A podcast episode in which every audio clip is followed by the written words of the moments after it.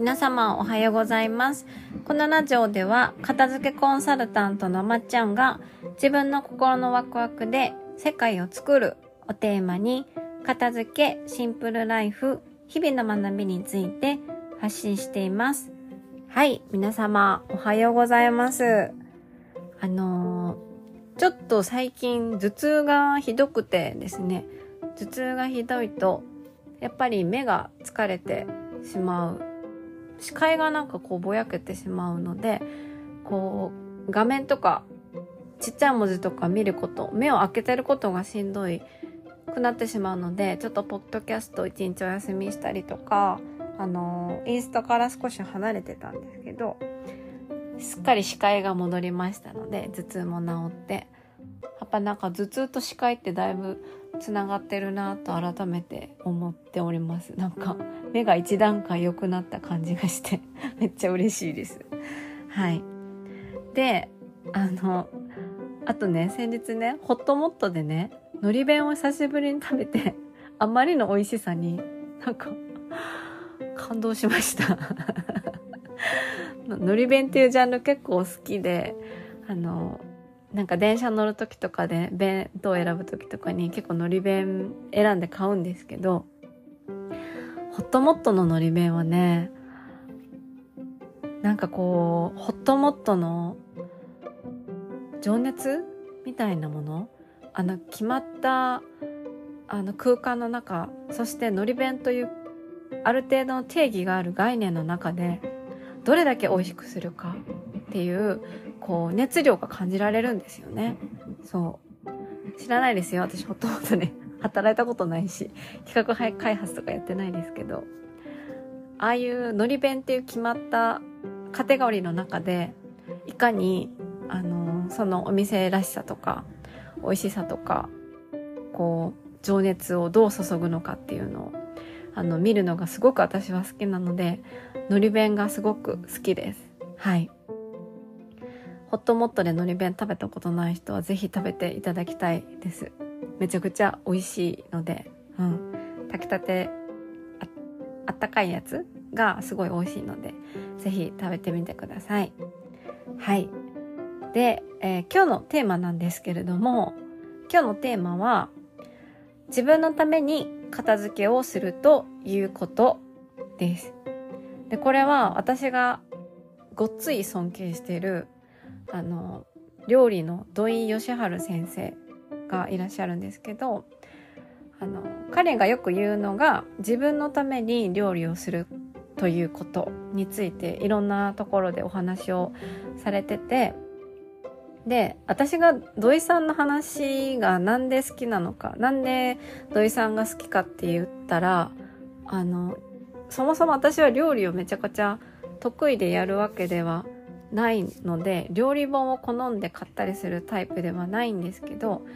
彼はどっちかっていうと料理の哲学の話が多いんですね。なぜ人は料理をするのかとかねあのどういった料理がそもそも美味しいと人は思えるのかとか美味しいとは何ぞやみたいなそういうそもそも論を結構話すし、あの関西弁で あの話してくれるのがすごくこう、なんかほわーっとしてね、あの、すごい好きだと思いますし、私と同じ理由で、あの、料理とかそんなに興味ないんだけど、その土井さんのことすごい好きな人ってたくさんいらっしゃると思うんですけど、まあその、そんな彼がよく言うのが、あの、料理をするから、人間だから料理をするんじゃなくて、料理をするから人間になったって話をよくされるんですけどそう。人間だから料理をするんじゃなくて料理というものをすることによって人間になったっていうね、まあ、一見簡単な文章だけど何を言ってるんだろうみたいな。ちょっとなんか奥は深そうで浅そうで深そうな、え文章なんですけど。でも私これちょっと片付けと似てると思ってて料理もね別にしなしない選択はできると思うんですよ。片付けもしない選択はできると思うんですよね。それこそ栄養を取るだけ、栄養補給するためだったら別に料理ってしなくても買えばいいし、あの、なんだろう、栄養部のバー、バーとかもね、カロリーメイトとかもいろいろあるじゃないですか。まあ、それが体にいいか悪いかを置いといて栄養を取ることもできる。で片付けも別にやらないって選択肢はあると思うんですよ、私は。あの、なんだ？片付けをお願いすることもできるし、片付けをしなくていいぐらい極端に物をあの持たないっていう選択も取れますし、片付けも別にやらなくてもいいとは思うんですけど、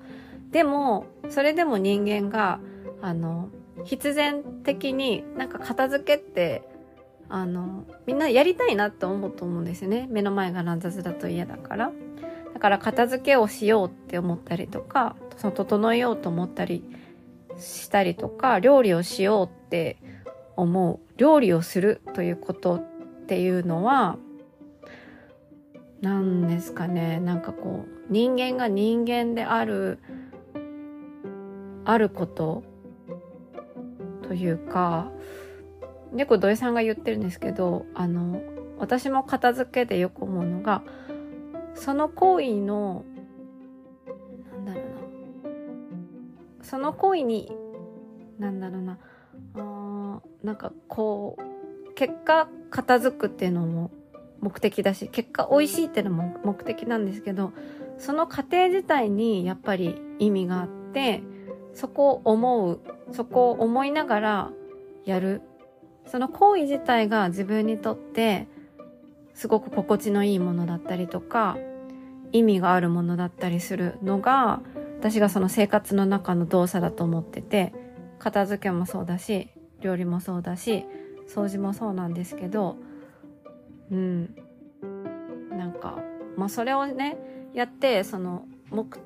最後にね片付くとか美味しいご飯が得られるとか綺麗になるとか もちろん目的があってすることなんですけど、それ自体にもちゃんとそこには意味があって、とか意味付けを自分の中でして、思いがあって、自分のためにそれをやるっていうことが人間が人間であるべきことであり、すごく心地がいいことであり、誰にもやらされてない。自分が自分で自分のためにやりたくてこうやっている生活の営みの中の一つっていうことなんじゃないかなって思うんですよね。だからそれが自分のために片付けをするっていうことはきっとそういうことで自分のために料理をすることもそうだし自分のために掃除をすることもそうだと思います。誰にも誰に強制されるわけでもなく誰に見られてるわけでもない別にインスタに載せるわけでもないんだけどやっぱ自然とやりたいなってそうじゃないとすごく居心地が悪いなって思って自然とやりたいなって思うことがそういった私は生活の営みのことなんじゃないかなって思います。はい。ちょっと今日まとまったかわからないんですけどまあ、自分のために片付けをするっていうことは自分にとって何なんだって考えるところから私は片付けは始まってると思うし料理も掃除も生活の営み全般そうだと思ってます。はい。少し前のね、あの、ポッドキャストで皆さんの片付けのお悩みに答える話があって、で、それの、あの、悩みに答えて、早速動いてくださった方が、LINE でメッセージをくださったんですけど、まさに、あの、共有の場所、リビングとかの片付けのお話の中で、家の片付けは、会社とかシェアハウスと違ってトップダウンで、まあ、話せばいいんだけど、トップダウンだけでは全ていかない、うまくいくわけじゃないから、やっぱり自分が片付けをしてどうしたいのかとか相手にどうしてほしいのかっていうのをちゃんと理解して言葉にして相手に伝える努力がまあ必要っていうかそういった努力を自分があのできるぐらい相手のことを教え直してたりとか相手のことを思っていることがすごく大切だと思ってるんですけど、まあ、そこまでこの間のとこは話してなかったんですがあの、ポッドキャスト聞いてくださってる方がそこまで受け取ってくれて、その方はそのお子さんにあの片付けてほしいっていう一言で終わらせるんじゃなくって自分が何で片付けてほしいのかっていうのをちゃんと考えて伝えたらそれを子供がね理解して協力してくれたって話を聞いて、まあ、理由はあのルンバを ルンバが動くようにあの床に物を置かないでほしいっていう伝え方をしたらしいんですけど。そしたらね子供もその片付けなさいの片付けるがどういう意味かわかるじゃないですか。あルンバさんが動くように床に物を置かないようにしてほしいんだママはってわかるから動けると思うんですけど。まあそういうことですよ。どういうことって話ですけど、まあ、なんで自分が片付けたいのか。そして自分のためになぜ自分は片付けたいと思うのか。普通にこう自然と湧いて出てくることだと思うんですけど。それが何なのかっていうのを改めて考えるのってすごく大切だなって思います。はい。まあ、そんな感じのね、片付けのすごい本質的な話とか、片付けの、あの、そもそもどうやって動いたらいいのかっていうね、子供の頃から一回も変えたことのない片付けの、あの、もっとこうした方がいいよっていう具体的な片付けの方法とかを、今度私10月の7日の土曜日10時から2時間、ズーム上で講義をするので、セミナーをするので、それに参加したいなっていう方は、ぜひ LINE 公式から応募してください。はい。そして応募してくださった方、ありがとうございます。当日、あの、お会いできるの、まあ、ズーム画面、顔出さなくてもいいんですけど、あの、画面越しで エネルギーを感じれるのを楽しみにしております。はい。では、今日はね、ここまで聞いてくださりありがとうございました。